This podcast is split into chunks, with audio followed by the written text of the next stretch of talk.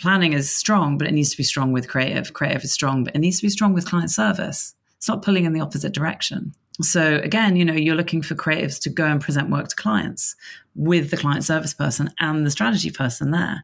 So it's about that collective responsibility.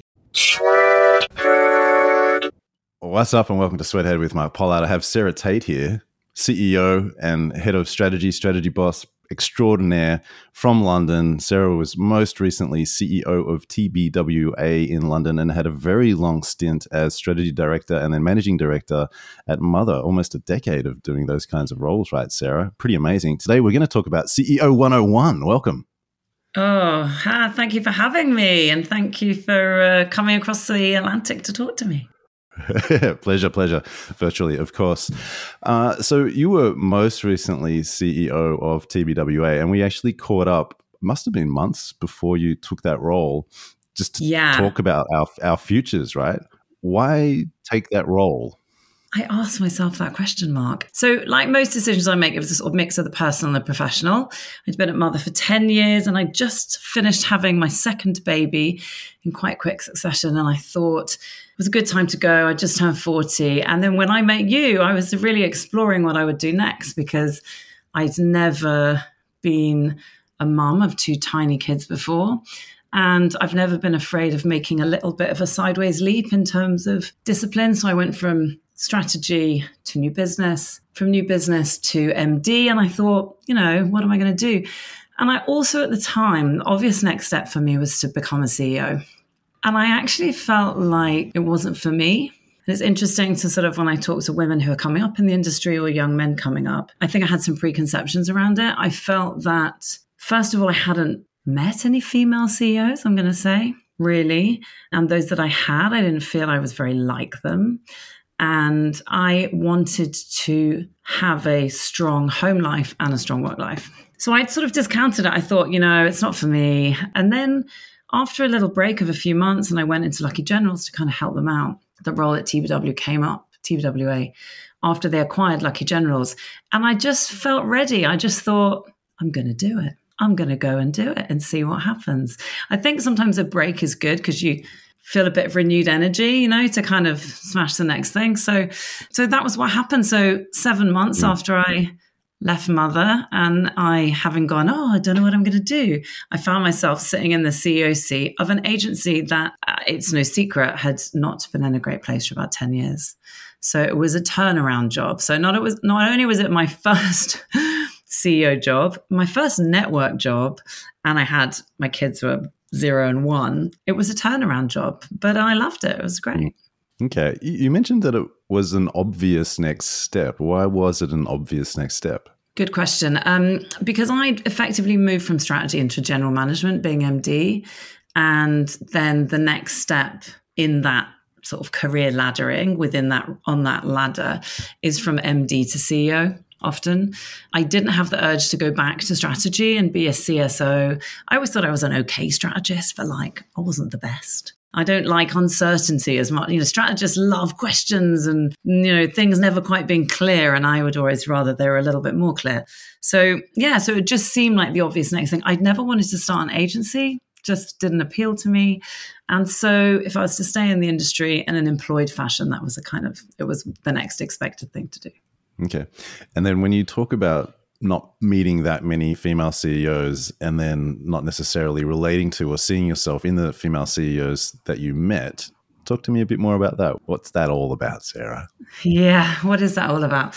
Um, I I think I I'd never worked under a female CEO. All of the partners at Mother, all five of them, are were still are men. I'd been at BBH, and there'd been John Bartle, John Nigel Bogle, and John Hegarty you know, I, would never had any direct experience to sort of model. And also, it wasn't just about being a female and what that management style or leadership style would look like as a woman, which can be, I do believe, can be diverse from men. It was also most of the guys I worked into, their wives didn't work. Let's be honest, they were kind of mm. relatively rich. They'd made good money at Mother and their wives didn't work.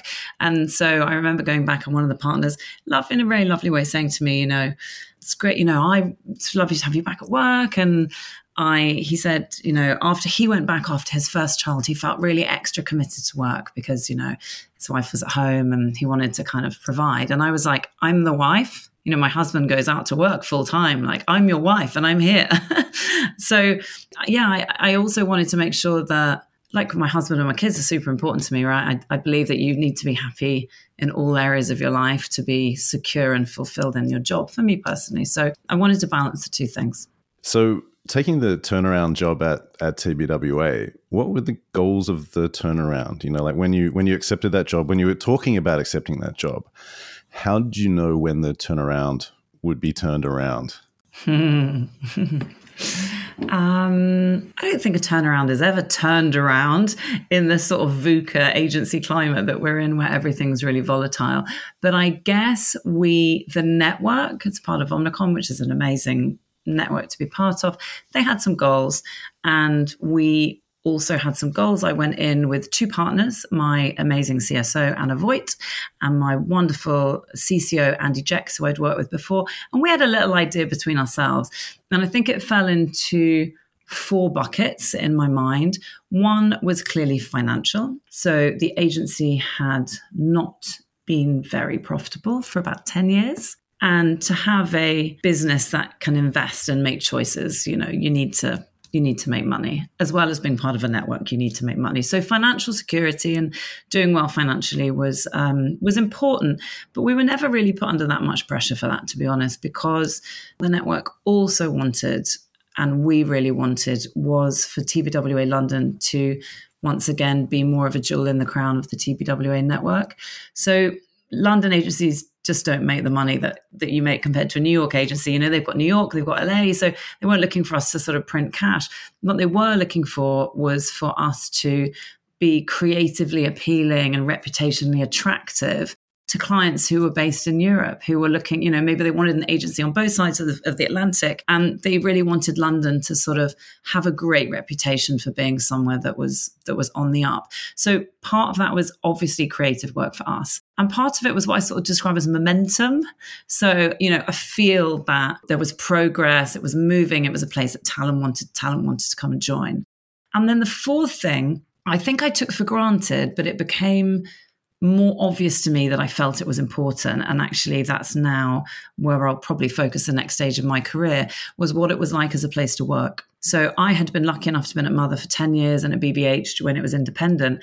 And I'd always taken for granted that you worked in these places with a strong culture. What does that mean? It means you enjoy going in you're stimulated by the people you work with you, you're not worrying about the politics you can do your best work you know that it just brings you a great experience. And with that, we now know comes psychological safety. And there's a lot of things that need to be put in place for that to happen. And I'd always taken that for granted. So when I went into TBWA, same as Anna and Andy had come from Mother, we had an idea of what good felt like. It was I think about 100 people when we got there and probably double in size by the time we left. And we were like, I know what good feels like at 200. I know what it's like to walk into an agency and be like, yes, I'm glad to be in today. You know, I'm going to do some cool stuff. I'm challenged. I, I'm stimulated. I, I'm glad I'm giving my time, particularly for younger people who are spending some of the formative years of their career. You know, you want them to be like, great, I'm glad I invested three, four years in this place. And I knew what that felt like. And I've been offered other jobs or spoken to about other jobs they're much bigger agencies, like 550 people. And I just thought, I don't know what good feels like at 550 people. Like, I don't know what it looks like. I don't know what that agency is like to walk into and work in because I'd never worked in a place like that. So that cultural mm. part of it was important. And I realized became increasingly important to make the other three things happen. Mm-hmm, mm-hmm, okay. What is a CEO? Hmm, many different things. Ultimately, you have some practical responsibilities and then you have some much more sort of philosophical responsibilities. So, practically, the financial buck stops with you. And as a network CEO, that is the biggest thing. At the end of the day, the numbers are your numbers, and that's important. And you are the place that all problems float up to really the big smelly ones, you know? You are the last port of call for the big issues, and you hope that people raise them to you before they become big issues. you are also the person who sets the strategic direction of the business. Now, I always did that in consultation and partnership with my leadership team and Anna and Andy. But ultimately, having a vision for where the agency, the business needs to go to grow, to flourish, to thrive, succeed, that isn't just keeping on doing business as usual, which, as we all know in our industry, makes you outdated pretty quickly. That sits with you. So you do need to have this kind of practical element, the business element, but also setting the vision for the agency.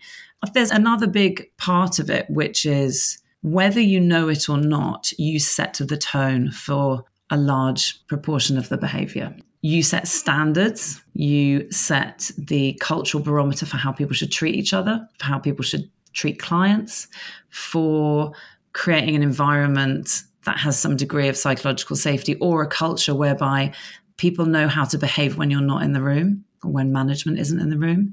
And that is very much like raising children. I don't mean staff for children, I mean children are watching you even when you're not doing a thing. So as a leader, People watch you all the time. So if you're running around stressed like a headless chicken for 90% of the day and then being calm and relaxed for 10%, they're getting the 90%. If you tell people to be self sufficient and deal with problems, and yet you swoop in all the time and chastise them for getting things wrong, people are not going to try and solve problems.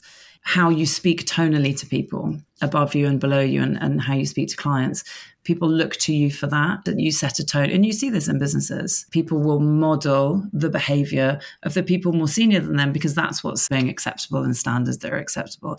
And that was one of the biggest learnings for me. Okay.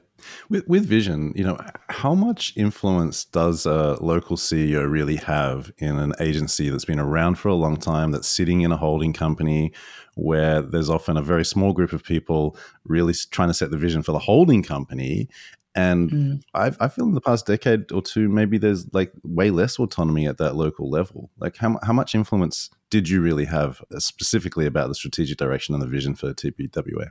It's not the same across all networks. So I wouldn't join another network other than Omnicom no disrespect to them, but Omnicom is very well known for it is not centrally controlled. It's very centrally hands off. So it respects agency brands and it invests in agency brands. That's why even TBWA owns both Lucky Generals and TBWA, and they didn't merge them. They kept the brands. It's why they own 101 and TBWA in Netherlands, and they don't merge them. And they have TBWA and 101 and Lucky's in North America. So they value and invest in the brands themselves, and therefore you you have some autonomy to do stuff. It also depends on, let's be honest, who my boss is, who your network CEO is. And mine is an incredible guy called Troy Ruhanen, or was, he was my, he's still an incredible guy. He was my boss. And I sort of wish I'd worked for him before because I learned so much from him just by osmosis and by watching him. And he had a very clear vision for the re energizing of TBWA globally which he came on board to do, and he'd been there nearly five years. And what he did bring us was a massive injection of like, come on, let's lean in, we can do this, of kind of energy and drive and commitment and absolute belief in us. And he also invested really heavily in a lot of new CEOs, the vast majority of whom in the main offices were female. LA was female, New York's female, us female, China. And he he wanted that talent to do brilliantly and he gave us a big long runway. So as long as we were kind of hitting the numbers, and even then we weren't really, as a turnaround agency, we weren't really held to that. We did have a lot of space. I think there are also, it depends what you're looking for as well. There's strategic advantages in being part of a network and not. So the advantage of being an indie, having been at Mother, is do whatever you want, go whichever direction you want in. The disadvantage is if you want to invest in it, you've got to find the money yourself. So if mother wants to build CX or something else, well, great, they've got to invest in it themselves. You don't have any of the big foundations or big central investment. If you're in Publicis, they are very centrally controlled and they invest huge amounts in big data platforms and big database transformations, which the offices get to have. so they get huge amounts of innovation given them, but they also need to therefore line up with the global strategy. Omnicom's somewhere in the middle. I felt that mm. TBWA, what I was given was a massive sandbox of like, New York, do this, Helsinki, do this. If you want this, if you want this, here's how you learn what these officers have done, and someone will come over and help you build it. But if you don't want to do that and you want to pick something else, then go ahead. So for me, it was a really good balance of I was like a kid in a sweet shop. I got all these global things which I'd never had at Mother. We had to do everything under our own steam, but none of it was really forced upon us. And I certainly do believe that it's very hard for indie agencies to scale. I think they do need, they end up staying in quite a niche, which Mother's 25 years old. You don't necessarily want to be niche the whole time simply because it's quite hard to keep up with the pace of innovation. It's quite hard to invest in the stuff we need to invest in now. You, you need kind of a lot of backing to do it. Okay. And then how did you articulate what the vision was going to be? Like, what was the vision? What was the strategic direction? Probably two separate things, and maybe they're several pages each. But how did you articulate these things? They were actually one slide, and our vision stayed the same, but the exact way in which it was articulated year on year kind of slightly changed because we we changed course. So the first year we articulated it to the guys as getting back to focusing on the work because it had become, you know, an agency that did a lot of localization. They had some great talent there, but the focus wasn't necessarily on the work. And you know that as soon as you start to raise the bar of the work, you win more clients, you get more money, you attract more talent. So we said it was all about the work. And we had three pillars. And one was about being disruptive. Disruption is the DNA of TBWA, and it's not a formula it's a it's a philosophy. It's about strategically and creatively trying to do things the way they haven't always been done before. And so we really tried to bring disruption back in. So we said it's about being disruptive, both in your behavior and in the ambition. We said it's about being one crew. The next year, we'd made quite a lot of progress on that. So, disruption was still at the heart of it. But what we said was we needed to make that come alive across loads of different places. So, we the first year we weren't such a legacy TV agency actually, and we had quite a lot of digital. We did some good projects for Adidas. So we said to people, you know, creatively uh, and culturally, this needs to be more. We used to call them banter ideas, you know, like just things that can enter culture a bit more. Invested in internal production, and we said culturally, culturally, one crew is a baseline right? And one one crew sort of behaving in a collective way was written into people's appraisals, and we we grew that out and we extended it, and we said it's about collective spirit. And again, it was really clear. So if someone asks you for help, you give it, and it was also about encouraging people to be more entrepreneurial. So, in a kind of true pirate fashion, like taking risks a little more. And again, all of these things were written into appraisals. And then by the third year, we fell back on those values and that direction really hard. So, we were like, we're the disruption company, right? I mean, disruption is disruption. So, and the collective spirit really served us well. It became very clear what collective behavior looked like and what one crew behavior looked like in a pandemic. And it meant that we were able to take decisions, be really transparent with the agency about what was best for them and sacrifices we had to make because everyone knew that we were thinking what's best for the collective. And so those values just really kind of underpinned the whole the whole time we went through. Right, right. And so it, it sounds like so the appraisal document was a key place where the desired behaviors were documented and uh, and kind of led to frequent discussions. But how did you turn the desire for disruptive behavior into like how did you know it was happening? Was that just in appraisals? Was did you me- measure it? You know, how did you turn that desire into something more concrete? So, um, rather than start by measuring, we started by trying to create the environment to allow it to happen. And actually, being able to be disruptive and thinking collectively are connected, right? Because it's all about psychological safety. You need to feel the people around you are going to support you and have your back and they're not out for themselves in order to be able to have the bravery to step forward and be like, mm, I think we can do this differently. It's not all about work. It might be about someone saying, I don't think this contact reporting system works on our account. You know, I've got an idea for a better one. It's not always about doing some wacky, crazy work. In fact, often it's not. It's about challenging the way that things are done and finding a better way of doing it. So um, we put in a completely different way of working. Used to be quite baton passing, as lots of agencies are. And my amazing MD and COO redesigned it around those values. And it became a trio triumvirate based, we used to call it. So every project had a triumvirate who were jointly responsible for the delivery of great work on time on budget, etc. And that was a strategist, a creative, and a client service person. But they weren't always the same people. So on a smaller account, you know, a smaller project, you might have, you know, a CD, but then a midweight strategist, you might have a business director. So it wasn't always the same, just the three most senior people in the room. So it bound some collective uh, spirit together. Process can be a liberating thing for creativity rather than a, a, stricture. So we basically designed a process which was you've got beats where everything needs to go back through those three. So they make collective decisions together. And it also meant that people felt more able to just kind of have it out with each other and have a conversation. You know, if the three of you are responsible for this whole project, it goes off, gets presented to client, you get feedback from teams, and it always comes back to that core, then it just kind of engendered a more confident way of working be- between those groups. It also gave responsibility to people who hadn't necessarily had it before.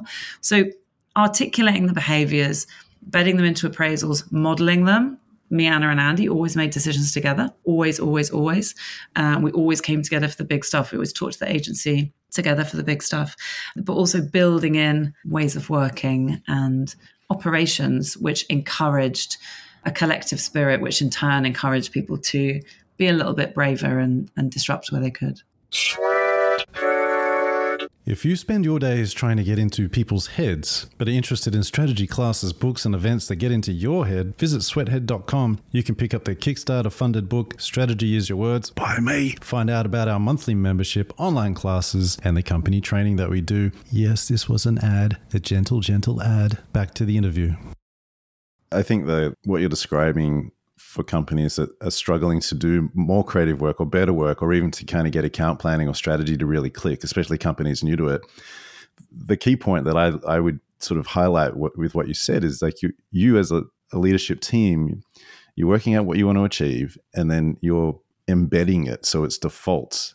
And from what I understand, I think TBWA globally tracks like account planning hours. And I think there's some, I heard it was like 12% when I interviewed Rob Schwartz, who's running the, I don't know, he's got some big title in, in New York now.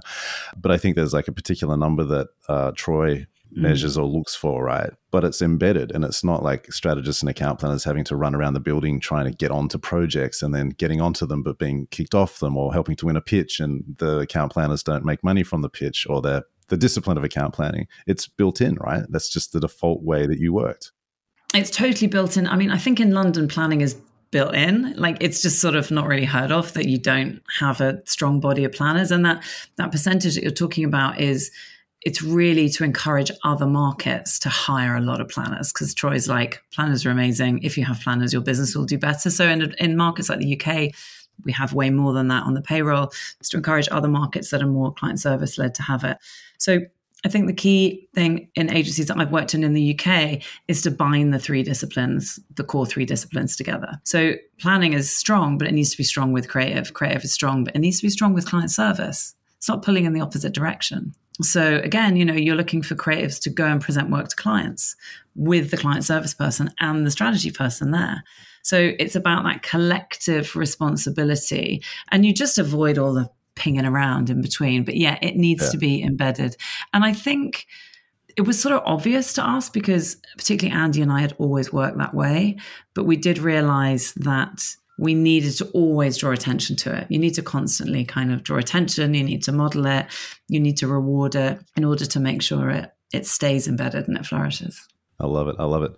Uh, did you come to any realizations about the role of the CEO that surprised you while you were a CEO? Mm. many, many of them too late, Mark. I mean, you know, now I think, oh, I do a great job as a CEO now. Maybe I'll go and do it again. Um, it taught me personally absolute accountability. So, as you come up through the ranks, there's always someone, there's always someone you can point to as having thwarted your ambition or ruined your work, or that blimming client, that client service person, that Mr. X, Mrs. Y. And a lot of that time, that's just a foil for something. When you become the CEO, you come across a problem and you, well, you know, there's the thing and the, and you're like, no, Sarah, if you don't like the thing or the X or the Y, it's your responsibility to change it. And so suddenly you really realize what accountability is and how much, probably all the way through my career, if I'd really looked at it, I could have taken the opportunity to take within my control. And it really makes you recognize your own agency for, for better or worse. And that was an amazing lesson, which, you know, would have been amazing if I'd learned when I was 20, because it would have been incredible. The other thing I learned And I know this doesn't sound like it's about the technical role of the CEO, but hard skills are, you know, less than half the job, I think. It also makes you realize that what you know and how good you are and your wonderful advice isn't as helpful as you think it is. That your job is to bring the best out in other people, which I know sounds really like blah, blah, blah. But just think about it practically. I can go around and I can input into what, 20 people a day? What about the other 180 that are there? They need to be doing a brilliant job, knowing what they're doing, motivated to do it well, learning, developing without me going and tapping on their shoulder and saying, oh, you can move that box over here. And of course, there are processes where you people sit down with you and they share their work with you. But the thing you can do to supercharge your company most is to make everyone kind of step into being as good as they can be. And so I have an amazing coach. I had an amazing coach. I've had I've had two coaches actually concurrently, and they would always say to me, you know, if someone comes to you and you don't know the answer to the problem, which let's be honest, a lot of the time you don't because the business is changing. Don't try and step in and say, well, maybe it's this, maybe it's this. Say, what would you do? What would just ask, what would you do? And that immediately, first of all, makes that person realize that they have agency in this situation and actually allows you to collectively problem solve together. And they almost certainly know more about the topic, the issue, the problem than you do. And it encourages you to sort of coach them to get that out. And it also is the gift of not only getting to a better solution, but next time them thinking, hang on a minute, I pretty much solved that last time. I'm going to solve it this time. And that took some time to bed in for me because when you start a new job, you're so keen to sort of show what you know and tell people what you know and how they should do it. And then you realize that that's fine, but it gets old pretty quick. Help me understand the way you interacted with the management team. Like, what kind of cadence did you maintain with maybe structured meetings, one on ones, offsites, etc. How, how did the management team come together? Firstly, that was always evolving. It needed to evolve. And a mistake I made in our in my second year, I think, was we designed it and then we kept it as it was. And after the second year, the management team told me doesn't really work for us anymore. And you're like, okay, hey, yeah, let's redesign it. So there's no one size fits all, you know, how it looks during a crisis versus when you're growing versus when you're shrinking is it needs to be different. But broadly speaking, I had my C suite, Anna and Andy, and we all sat next to each other or behind each other. And so that was a regular cadence all the time. And then my MD and my CFO were also a really core part of that team. And we would talk continually, but we would also carve out an hour a week just to sit down and throw stuff around. We then had a broader management team, which included sort of heads of and different disciplines, like my COO. And we would get together either monthly or sometimes we moved it to six weekly. And we would spend an hour and a half talking about it was based on two things one we would track against the vision and the plan that we'd laid down and then we would people would bring stuff and we'd try and solve them together what i learned about that over time was that those things work work much better. They always say a good team is always in process. You know, what you design needs to change. And the way that you redesign is not to redesign it yourself, it's to ask the team. So from the end of my second year, when they were like, mm, this isn't really working for us, some of them were like, this isn't a good use of our time. It's not really solving our problems. I was like, oh, right, okay, I'll go away and redesign it. And I thought, no, Sarah, that's like the literally the opposite of what you should do. Have you learned nothing? And so I went back and we said, what do we want this forum to be? How do, how can we help each other within our roles. And they said quite clearly, sometimes you just need to come and tell us stuff. We need to know what you know. And then there's a really a different session where we chuck things on the table and we solve it. So the key is asking the team, always being in process. Then during COVID, it's very different. You, it goes into a sort of crisis management stage where there were much more regular check ins, a lot more booked in meetings. So my hour a week went to like three hours a week with my core C suite because you don't walk around and see each other in the office, and also because you're dealing with really fast paced changes. So again, it needs to fit with the environment that you're operating in at the time. Hmm. And then, how did you formally interact with the company? Obviously, there's lots of little interactions here and there, but how did you sort of I'll use the word stage. How did you stage your presence mm-hmm. With the whole population of TBWA London? I mean, if you know me, Mark, noisily and regularly. So obviously, I'm quite a I'm quite a chatty person. Like I, I'm quite an extrovert in terms of I like checking in with people. So I would sort of be present a lot. I'm always present. But then again, it's what are the roles of engaging with people? One of them is inspiring and communicating, but the other one is listening. So we did a the standard twice yearly at Christmas time. Here's the vision and here's the supporting strategy for getting there. So we would set the vision, the management team would work on the supporting strategy for delivering it. We would share that and then we would check in quarterly or, or half yearly depending on you know how things were and we would share finances at that as well so that was us inspiring them communicating them saying this is the direction that we're going in but listening is super important and we kind of slightly controversially brought in a, a regular measure for that if you listen well with your ear to the ground, some stuff will come to you, but not everything will come to you. So we actually implemented after about a year something called Pulse, which was an anonymous agency weekly listening mechanics. So everyone got a text, totally anonymous. Like we could, literally couldn't trace who, who, who said what. They would get a text on a Friday saying if you had a good week or a bad week. Um, they could answer it if they wanted to, and then they could leave an open was space for an open question. And then those things would be amalgamated. They'd be sent to me on a Sunday over the weekend. I would look at them, and then we would talk to the management team about them every Monday morning before we had our management team status. And it was really challenging and really valuable because we heard stuff we didn't know about. Sometimes stuff, you know, bad behavior or something like that, which people hadn't raised. But also, you just get a vibe. Like sometimes it would just be like big shout outs for the design team, they're doing amazingly, or, you know, big shout outs for these newcomers that have joined. So there was like material data in there, but it also gave you a sense of stuff. What we noticed when we went into COVID was it really drew our attention to the fact that how people show up at work emotionally and how resilient they feel is affected by loads of stuff outside of work. So people were pretty drained. They found it quite hard, and that showed up, and they told us about it. And it wasn't directly related to what was happening in their nine to nine to five or nine to six. It was a fact that we were in the middle of a global pandemic. But it was important for us to hear it, and it was really important after the murder of George Floyd as a platform for some people to hold us to account. And it precipitated another really large work stream or cultural program, I guess, which was about the management under, trying to understand our own biases and work with the agency to explore how to make it a more diverse and inclusive place. And that also had staging posts within it where we'd go back to the agency and we'd say, we'd ask for their opinion and we'd also say, look, this is this is what we're going to do. So yeah, so listening, building in some kind of listening mechanic is really important. Okay, okay.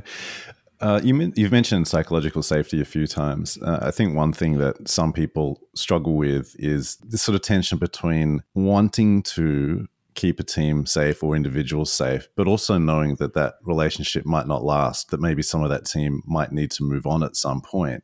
How do you reconcile those two things that are often at loggerheads? Yeah, I think one aspect of it is recognizing that psychological safety isn't just like fluffy kittens all the time it's a balance of support and challenge. You're, you're not serving anyone by just being like, yeah, everything's amazing. You're amazing if they're not, or it's not. So um, Kim Scott talks about it in her book Radical Candor a lot. She calls that ruinous empathy. You know, when you're just like, yeah, great. Actually, what's really valuable for people is to just really know what's going on, both with their own performance, both with where the agency is. And so people need to feel underneath that that you respect them, that they're valued, and that they are cared for to the extent that you can within a sort of corporate relationship, and they're seen and heard. And then on top of that, then the nature is they want transparency. So that doesn't mean sharing everything all the time because you can sort of freak people out, but I think that that therefore that doesn't preclude being honest about the state of things. So very early on in the pandemic, we had no idea what was going to happen. Actually, we did we had a really not a bad year business wise. Obviously, in terms of mental health and emotionally, it was very challenging for people and actual health wise. But we grew 8%. And out of a company of like 240 people, we only changed out four jobs. But very early on, we didn't know. And I've always been quite transparent leader. And I'm like, and I spoke to my coach, I was like, how do I show up being supportive and confident whilst the truth is, I don't know. I don't know what's going to happen. We'd heard reports from other markets that were further ahead, like China. The client, the clients come in, they slash their budgets by twenty five percent. Everything's going on hold. And I was given a really good advice, which is be honest, but don't think about why you're telling people things. Don't just tell it to like get it off your back. Like think how it's going to impact them. But also just if you can't, don't promise them things you can't. You'll, you'll be here forever. Everything's fine. Job security. But do just, if things are uncertain, go back to what can you promise each other? So I was able to show up and say, I guarantee to you that we will take decisions really thoughtfully and that when I can, I will share with you what I can. And from you, I ask that you, as much as you feel emotionally able to do, you really try and stay engaged with your colleagues and with your clients and with what's happening. So really just taking it down to like, what, what can we promise each other? Don't overpromise and do try and be honest, but there is always something that you can be transparent and open about. It doesn't always have to be telling everything that everyone's that everything's rosy. And in your example of the team, I think a good manager if people know they trust them, if people know that they're respected, they can take the realities of news and sometimes that news might be bad. Okay. I've got two more questions for you. The first is obviously with any kind of turnaround job, you are going to want to improve the creative work, right? But one of the challenges, like according to, say, Clayton Christensen's book, The Innovator's Dilemma, is one reason that companies struggle to change is because of their existing customers or existing clients. And so, a way to deal with that sometimes is, first of all, what you've done or what you did, which is to state the new vision and to try to embed it in the way of working, to model that behavior, to measure that behavior as well um, around the company. But then there's the day to day reality of perhaps clients wanting the TBWA before you joined. And so that can lead to some people kind of putting existing clients not in a holding pattern, but just a, in a servicing pattern and really focusing on pitch wins to bring in new clients with whom they can do better work. How did you navigate that, especially existing clients and the desire to push the the work further mm. harder? So it's a really great question. First of all, I'd encourage people really to look at their existing clients because you will find that they're they are still incredibly ambitious for their business. And actually, maybe there are things that they would like to be getting from you that they aren't getting from you that you could do for them. So don't put them in a holding pattern, you know, really lean into them and find where there are elements within that business where they're keen for innovation or to, or to try something new. The next thing would be I think it's not an all or nothing. In the old days, agency retainers were 10 years, and you go into a business and you've got 30 retainers that are 10 years long. I mean, you're just a housekeeper. Now, large proportion of agency work is project based. Say 40% is going to change all the time. So it's a great opportunity to, to do new things. And even the 60% of it that is retained was probably on average, I think the average UK retainer is about two and a half years. So there's a natural oxygen flow in a business.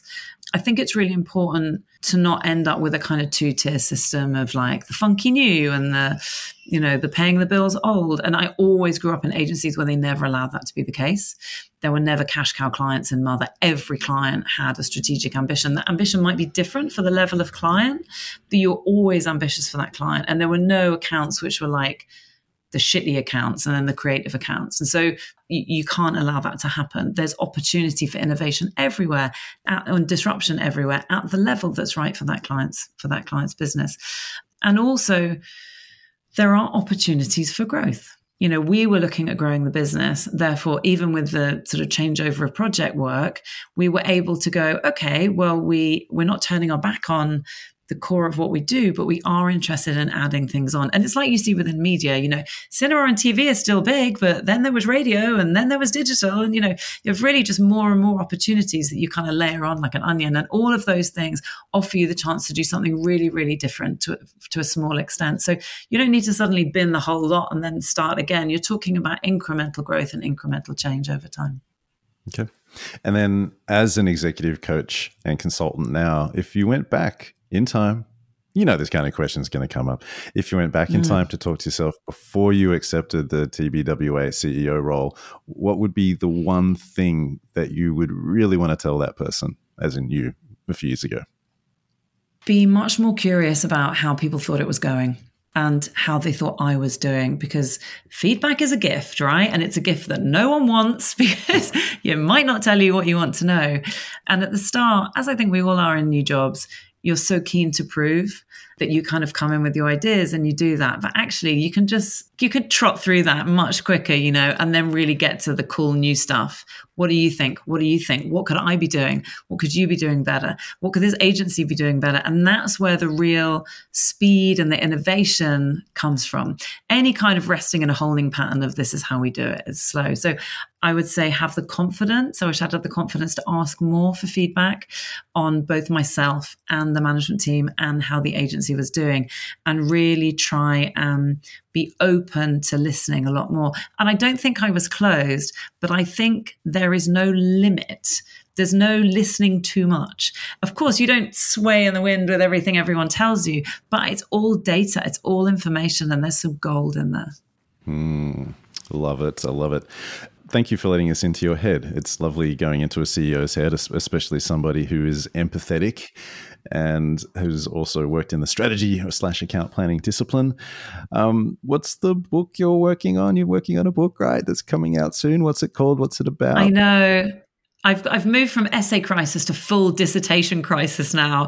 As I was like, I had about three weeks a chapter, and now I'm like, can I knock out a chapter in like four days?